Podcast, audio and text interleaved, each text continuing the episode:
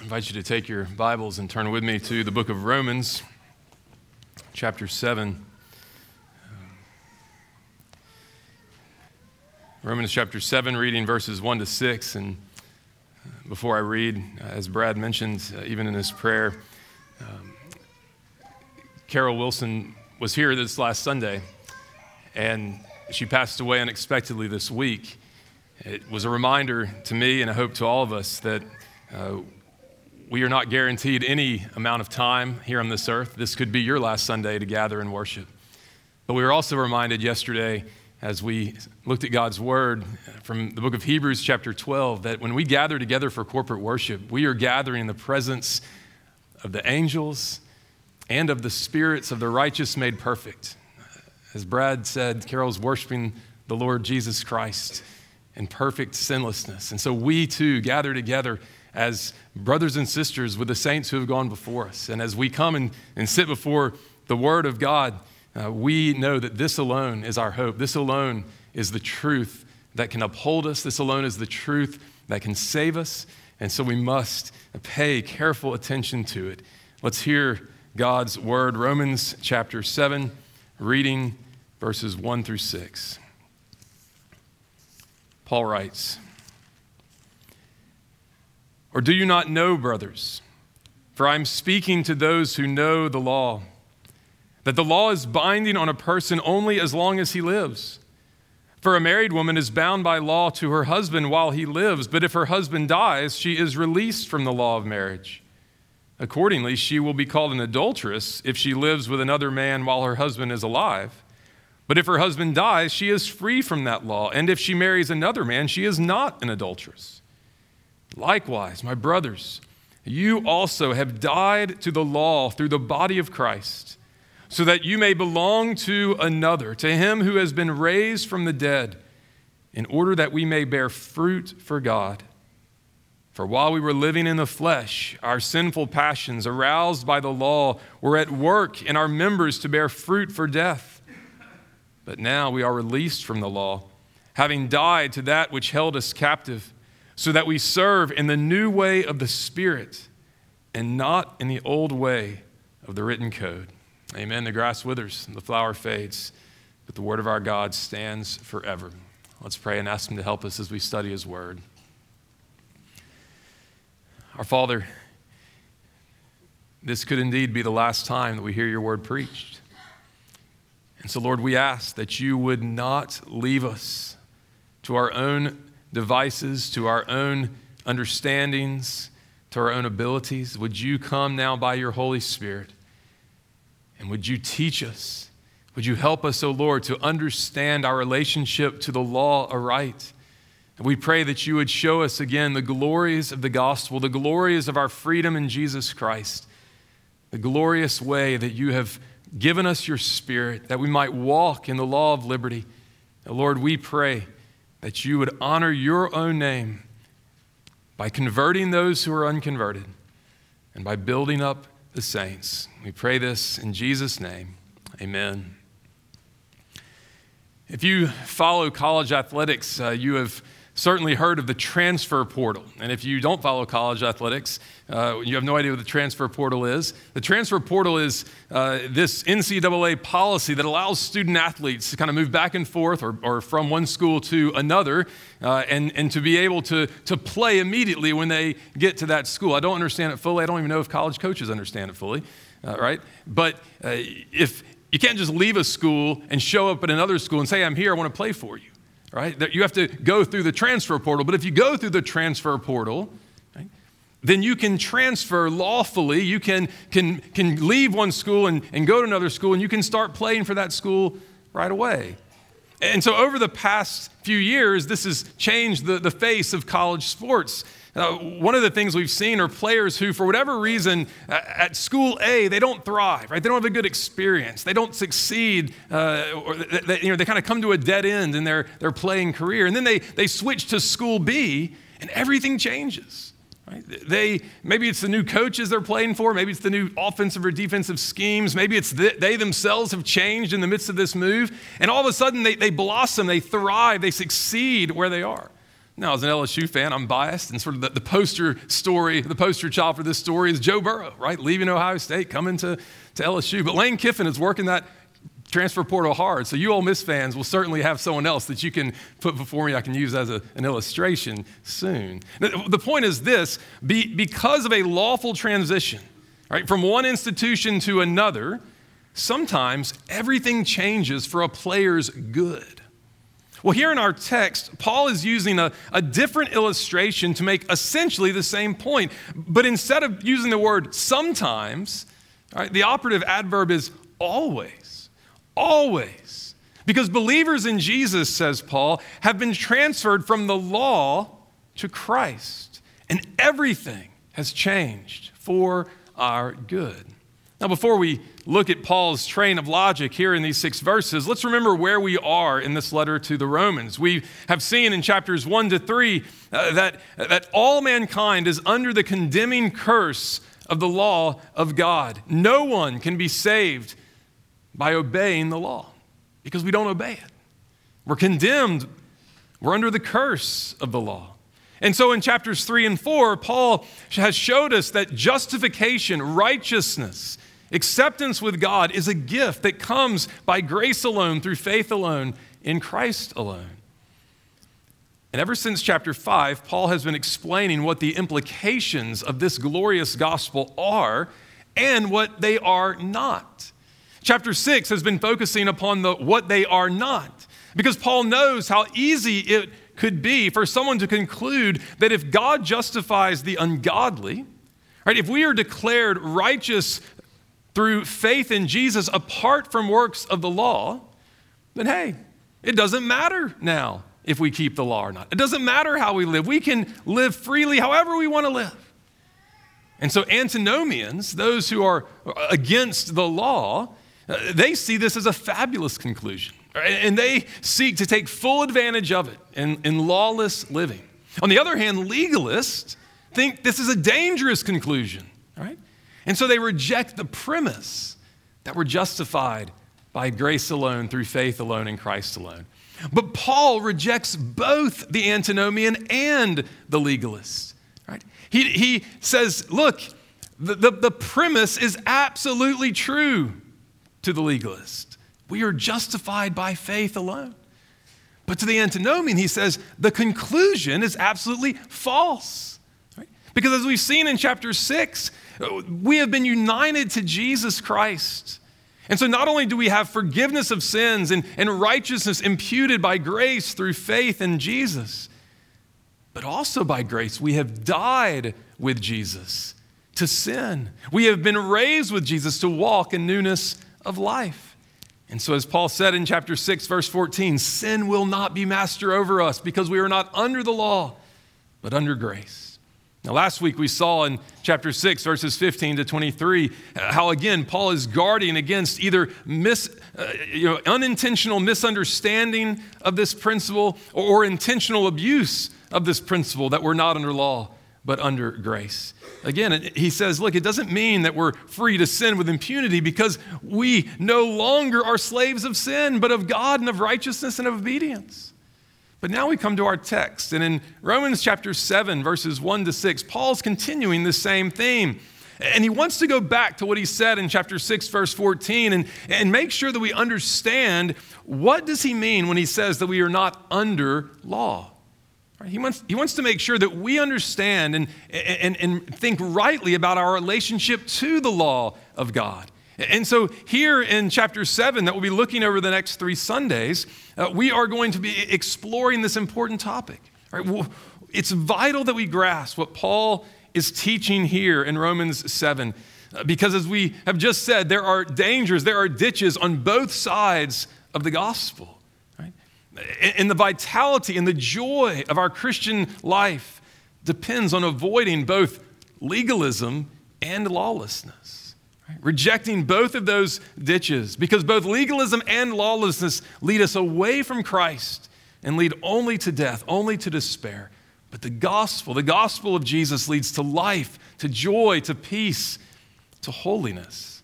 And so this morning I want us to, to look at this text under three heads. I want you to see three things. First, the picture.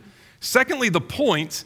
And third, the purpose. The picture, the point, and the purpose. Let's look at the, the picture together. In verses one to three, Paul uses the illustration of marriage to explain what it means that the Christian is no longer under law. You, you see the general statement there in, in verse one. He says, look, the law is binding on a person only as long as he lives. We know this. We get this, right? Everyone is sort of common sense. Right? If you're dead, the law has no more authority over you. Your, your legal relationships, your legal obligations, they, they've been irreversibly altered by your death. You're no longer alive to fulfill your agreements. You're no longer alive to, to be held accountable for your actions before the law. Well, so then in, in verses two to three, Paul gives us a, a specific illustration of this general principle. He says, look, death severs a person's relationship to the law as it pertains to marriage. He says a married woman is bound by law to her husband while he lives, but if her husband dies, she is released from the law of marriage. If a couple is married and the wife goes and marries someone else, another man, she's an adulteress, right? She has committed adultery. She is guilty of adultery before the law, and the law would rightly call her an adulteress because she's still married to one man. She has just gone and married another man.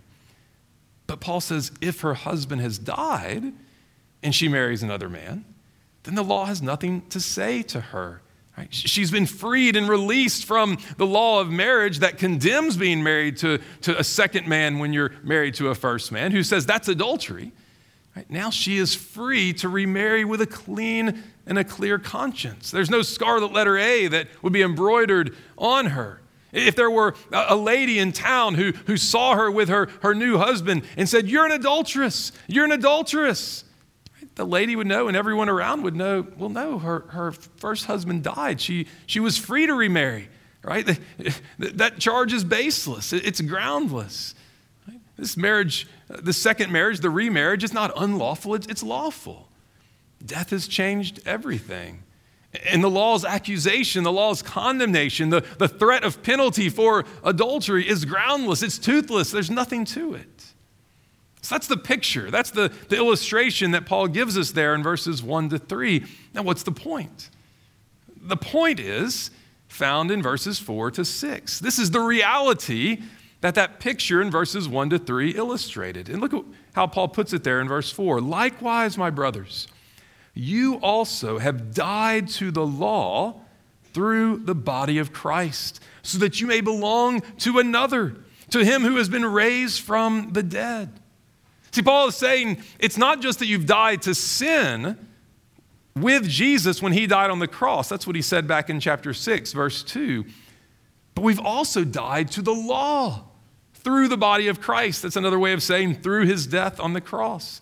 And now that we have died to the law, we are free to be joined to another, to belong to another, to be married to Jesus, who is no longer dead, but was raised from the dead and lives forevermore. Now, now you may have noticed that there in verse four, Paul actually sort of changes the direction of the, the, the illustration, doesn't he? He inverts it, right? In the picture, it was the, the husband who died and the wife who was free to remarry. But in the reality, right, it's we who die. We die to the law, and we are remarried to Jesus. Now, don't get tripped up over this. There's really no other way Paul could have put it, right? He couldn't speak of the death of the woman in the illustration because dead people don't remarry. But nor could he speak about the death of the law, because God's holy and good and righteous law never dies. As we'll see next week, it's a revelation of his holy character. And so the point, though, is that a death has occurred that releases the legal bond decisively, completely. We have died with Christ to the law, and so we are no longer under the law. Look at how Paul puts it in verse six. But now we are released from the law, having died to that which held us captive. But now we have to ask this question. We see what Paul's doing here. We see the illustration. We see the point he's trying to make. But in what sense has the Christian died to the law? Here's what it can't mean. It cannot mean, Paul cannot mean that we've died to the law as a rule of life. Right? as the standard of how we are called to live before God. Not only would that fly in the face of everything Paul's already said in chapter six, but as we're about to see, it will even contradict what he writes in this passage. No, when Paul says we have died to the law, he means we have died to the law as it is a covenant of works. We've died to the law as that which demands perfection and declares judgment upon anyone who isn't perfect. Now, let me remind you of a story to help us understand this. Do you remember the conversation that Jesus had with the lawyer in Luke chapter ten, right before he told the parable of the Good Samaritan? You remember this? The lawyer wanted to actually put Jesus to the test. And so he comes to Jesus and he asks him, "Teacher, what shall I do to inherit eternal life?" Now, Jesus could sniff out this man's legalistic works righteousness heart from a mile away. And, and so he, he, he knows that this man is operating, you know, under as, as one who is under the law, as a covenant of works, who thinks that he can earn his salvation by his obedience. And so just like he does with the rich young ruler, Jesus calls the man's bluff, right? He answers a fool according to his folly. And he says, "Well, what's written in the law? How does it, how does it read to you?" Right? And the man answers correctly. He says, "Well, it says, love the Lord your God with all your heart, soul, strength, and mind. And it says, love your neighbor as yourself." And Jesus answers him and says, "You've answered correctly. Do this and you will live." Do this. You want to play this works righteousness game, Jesus is saying? Right? Okay, then, do it. Obey the law. Obey the law perfectly, and you'll inherit eternal life. But if you actually listen to the law, right, here's what's implied here. If you listen to the law, you'll figure out pretty quickly that you can't do it. You can't obey the law perfectly because the law's demands are far above our ability to keep them. The law says, love the Lord your God with all your heart, all your soul, all your strength, all your mind, with everything that you have. And love your neighbor as you love yourself, with the same energy and attention and focus and care that you love yourself, love your neighbor. Is it any wonder then that the man, the text says as in Luke ten, wishing to justify himself says, "And who is my neighbor?" Right? Let me lessen the standard of the law so that I can actually try to keep the law. And Jesus says, no, no, you can't get away with this. In Adam, you see, by nature, we are dead in sin. We are all of us under the law as a covenant of works. We are married to the law. We are subject to its precepts and to its penalties, to its demands and to its curses. The law says, do this and live. And if you don't do it, you're dead. If you don't do it perfectly, you're dead, right? But we, like Christian in the Bunyan's Pilgrim Progress, we carry this burden of sin upon our back. We can never make it up this cliff. We will never be able to do this and live. Dante's Inferno has the inscription over hell, "Abandon all hope, ye who enter here." But you see, that inscription is not just over hell, it's over the covenant of works in this life. It's hopeless. It's hopeless. We cannot, we cannot be saved by the law. But here is Paul's point in this passage. In Christ, we have died to the law as a way of salvation. We have died to the liability and the penalty that the law inflicts on everyone who disobeys even the least commandment. We have died to the condemnation of the law. Through faith in Jesus, the sinless Lamb of God who died for our sins, Christians, those who believe in Jesus, you have already fulfilled the law perfectly. You have already endured and suffered the death penalty the law insists on for lawbreakers. Jesus took the suffering on the cross that we deserved. Jesus suffered the death penalty in our place. He was our substitute. And therefore, the law has already executed judgment on us when we trust in him. Jesus has borne the curse of the law in our place, as we saw in our assurance of pardon this morning from Galatians chapter three. And therefore, Paul is saying, We are dead to the law as a covenant of works. We have been released from its captivity. We are united to Jesus Christ. We have been married to him now.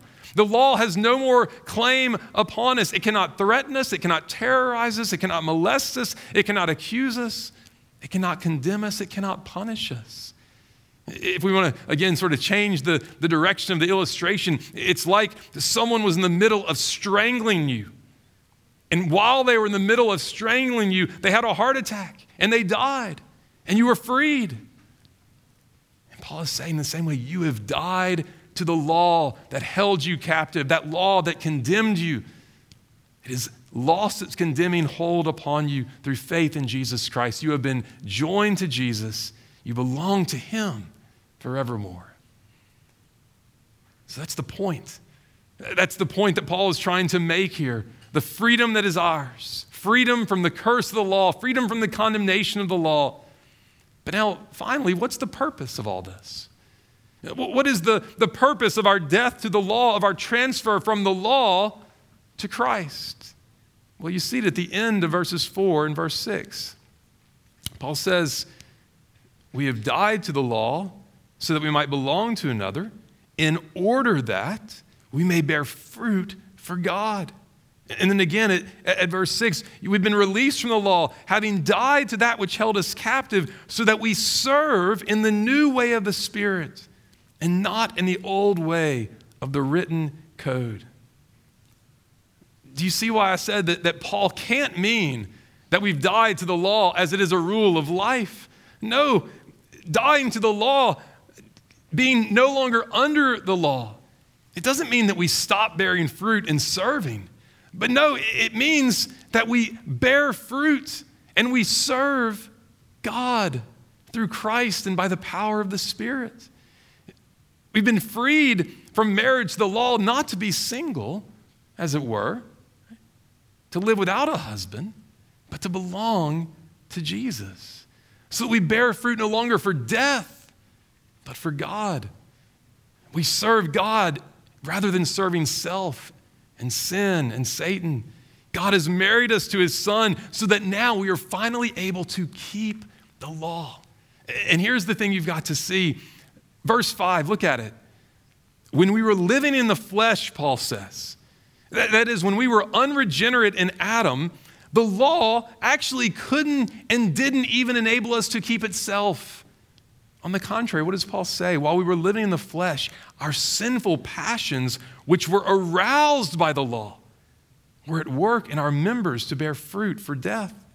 You see what Paul is saying? The law, in our unregenerate state, actually caused us to sin more.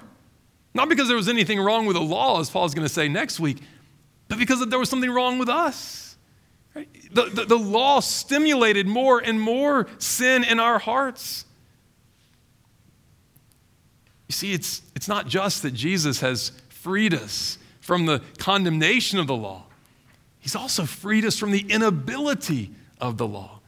Let's jump ahead really quickly. Look at chapter eight. Flip the page or look down the, the page. Look at chapter eight, verses three and four. Look at what Paul says here. For God has done what the law, weakened by the flesh, could not do. By sending his own Son in the likeness of sinful flesh, and for sin, he condemned sin in the flesh, in order that the righteous requirement of the law might be fulfilled in us who walk not according to the flesh, but according to the Spirit. Do you hear what Paul is saying there? The law can't even enable us to keep itself. And again, we know this sort of intuitively, don't we? Right? We, we, we understand that, that when the law tells us, do not do this, when it forbids something, right? When it says you are not allowed to eat this fruit, the unregenerate man says, oh yeah, watch me, all right? Watch me. You've told me not to do it. That's exactly what I'm going to do, all right? Sin's power is the law, Paul says in First Corinthians fifteen. Sin uses the law to, to, to get us to work more and more sin. And so the law provokes sin when we are living in the flesh, by what it prohibits, but also it provokes sin by what it commands, namely perfection. We saw it this past Winter Olympics, didn't we? Michaela Shiffrin, you know, she skied out. What does that mean? It means that as she was trying to do the slalom, she missed a pole. And if you miss one pole in slalom, you're disqualified. You're out. You don't even worry about going down the rest of the mountain because it's pointless. You've already missed the one pole. You might as well just stop. In the same way, the law comes and says, you've got to be perfect. You, you want to you want to live by the law? Okay, do it. Live, keep the law perfectly. But if you know that if you just miss one flag, just one pole, you're out, then what incentive do you have to keep on obeying the law? You know you've already sinned that one sin. And so eventually you just say, what's the point? I'm already too far gone. I'm just going to do what I want to do anyway. So, so the point here is that, that Paul is saying the law cannot enable us to keep itself. In fact, the law does the exact opposite. It leads us and provokes more and more sin, but in Christ. But in Christ, we have been freed from captivity to the law's condemnation, from captivity to the law's inability to serve in the newness of the Spirit. As opposed to the old way, the, the bare law without the Spirit. The law is a covenant of works that gives no enabling to accomplish itself. Now, as we saw in Ezekiel thirty-six, now in the new covenant, the law has been written on our hearts. This final installment of the covenant of grace, accomplished and fulfilled by Jesus, we have the fullness of the Spirit dwelling in our hearts, enabling us to obey the law from the heart, to obey in liberty rather than in bondage. See, now we know that even if we miss a flag, right, even if we ski out, we're not disqualified because Jesus has qualified us perfectly. And so therefore, we can press on. We can keep on going down the mountain. We can keep skiing because we, even in our failures, even in our falls, we are bearing fruit for God. We are serving in the strength of the Spirit, producing the fruit of righteousness, the fruit of holiness. As we mentioned the little phrase a couple weeks ago, we are no longer struggling to be free, but we are free to struggle, free to pursue holiness and the fear of God. How does Paul put it in Second Corinthians seven, verse one? Having these promises, beloved, pursue, cleanse yourselves from all defilement of flesh and spirit, pursuing holiness, perfecting holiness, striving for holiness in the fear of God. See, here's the thing. If you don't care about obeying the law, you are not a Christian, right? No matter what you say, if, if you don't care about obeying the law, you're not a Christian. But we have to be careful, don't we? Because you can care about obeying God's law and still not be a Christian. Why? Because you're serving in the old way of the, of the written code, right? That is, you're serving as a slave, you're obeying as a slave to the law and not as a son of God or a daughter of God. You're, you're serving in a mercenary way, like the lawyer in Luke ten, to earn your salvation by your obedience. The Christian, the Christian obeys God, serves God, bears fruit for God by the power and the liberty of the Holy Spirit. We walk in the new way of the Spirit. We serve in the new way of the Spirit. We love the law of God. We know that we break it. We know that we disobey God. And we hate that. But we also know that we have the Holy Spirit dwelling within our hearts. And so we keep the Ten Commandments. All ten of the Ten Commandments we strive to keep. But not in order to be saved, but because we've already been saved. And that was the way it was even there back in Exodus twenty. All right, the preface to the Ten Commandments, I have delivered you from Egypt. Therefore, obey me. He didn't say, if you obey me, I'll deliver you from Egypt. He says, I've saved you. I've rescued you. I've delivered you. Now go and walk in obedience to my law. We don't obey in our own strength, but in the strength of the Holy Spirit. We, we obey with joy because we know that God's law describes the way of living that is best for us, the way of flourishing and, and, and functioning in the way that he has created us to function and to flourish. And so just like that athlete who transfers from one school to the other, right? For God's people who are transferred from the law to Christ, always, always, it is for our good as we obey the Lord, serving him. So you've seen the picture. A woman whose husband dies is free to marry another without any condemnation of being called an adulteress. You've seen the point. We have died to the law so that we might be married to Jesus, joined to him. The law no longer condemns us. It, it, it is no longer strangling us with its inability, no longer terrorizing us. We are dead to the law as a covenant of works. And we've seen the purpose, so that we might bear fruit for God, that we might serve God in the Spirit, that we might keep the law as a rule of life for the glory of God and for our good. I want to close. Take your hymnals and turn to page eight fifty-nine, not hymn eight fifty-nine, but page eight fifty-nine. At the very back of our hymnals, we find the Westminster Confession of Faith and the Westminster Shorter Catechism. You may not have known that these even were here. Um, But I want you to read a section in chapter nineteen, uh, the chapter on the law of God, that uh, the men who wrote this Confession of Faith in the sixteen forties so beautifully have written what Paul is teaching us here in Romans seven. Look at section six on page eight fifty-nine. Paul, uh, Paul, the Westminster Divines write this: "Although true believers be not under the law, as a covenant of works, to be thereby justified or condemned, yet is it of great use to them, as well as to others, in that as a rule of life, informing them of the will of God in their duty, it directs and binds them to walk accordingly, discovering also the sinful pollutions of their nature, hearts, and lives, so as examining themselves thereby, they may come to further conviction of, humiliation for, and hatred against sin, together with a clearer sight of the need they have of Christ and the perfection of his obedience." Every time we look at the law of God, we see how sinful we are and how righteous Jesus was. But then they go on, "It is likewise of use to the regenerate to restrain their corruptions, in that it forbids sin. And the threatenings of it serve to show what even our sins deserve and what afflictions in this life they may expect for them, although freed from the curse thereof, threatened in the law. The promises of it in like manner show them God's approbation, his approval of obedience, and what blessings they may expect upon the performance thereof, although not as due to them by the law as a covenant of works." It's, it's a sheer gift of grace.